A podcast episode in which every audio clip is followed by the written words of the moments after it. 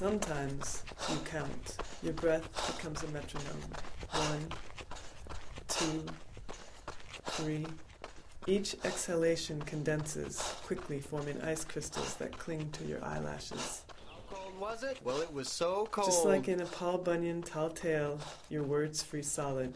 Huérfano, Gardner Butte, Wayatoyas, Sangre de Cristos. You call out the geographical points in view before you. You wonder if anything or anyone will hear your words tomorrow morning when the sun finally thaws them out. The mountains watch you struggle, bobbing up and down on a lonely stretch of county gravel.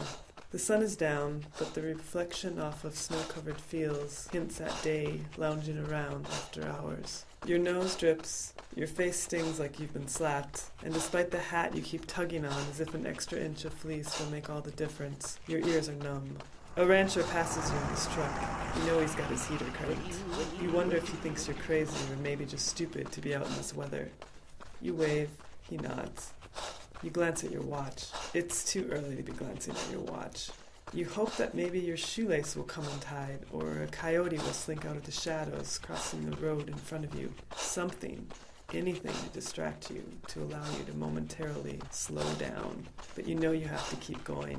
You have to push yourself. You have to push yourself or you might as well have stayed inside by the fire. You have to keep running. You continuously self bait. You use the telephone poles to string yourself incrementally along. You pretend you're flowing from one to the next with the same ease as electrical signals traveling along the wires. You think humbly about how easy this would be for a professional, an Olympian, how easy it once was for you.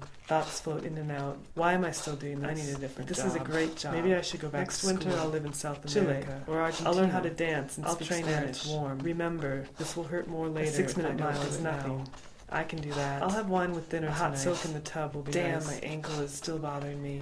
When you really begin to drag, slow down, and you want to quit, when every past abuse you've inflicted on your body is screaming at you, you fast forward to spring.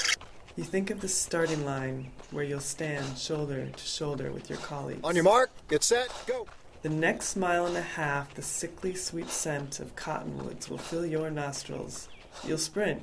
Your lungs will burn, your legs will grow wobbly and heavy. You may want to puke.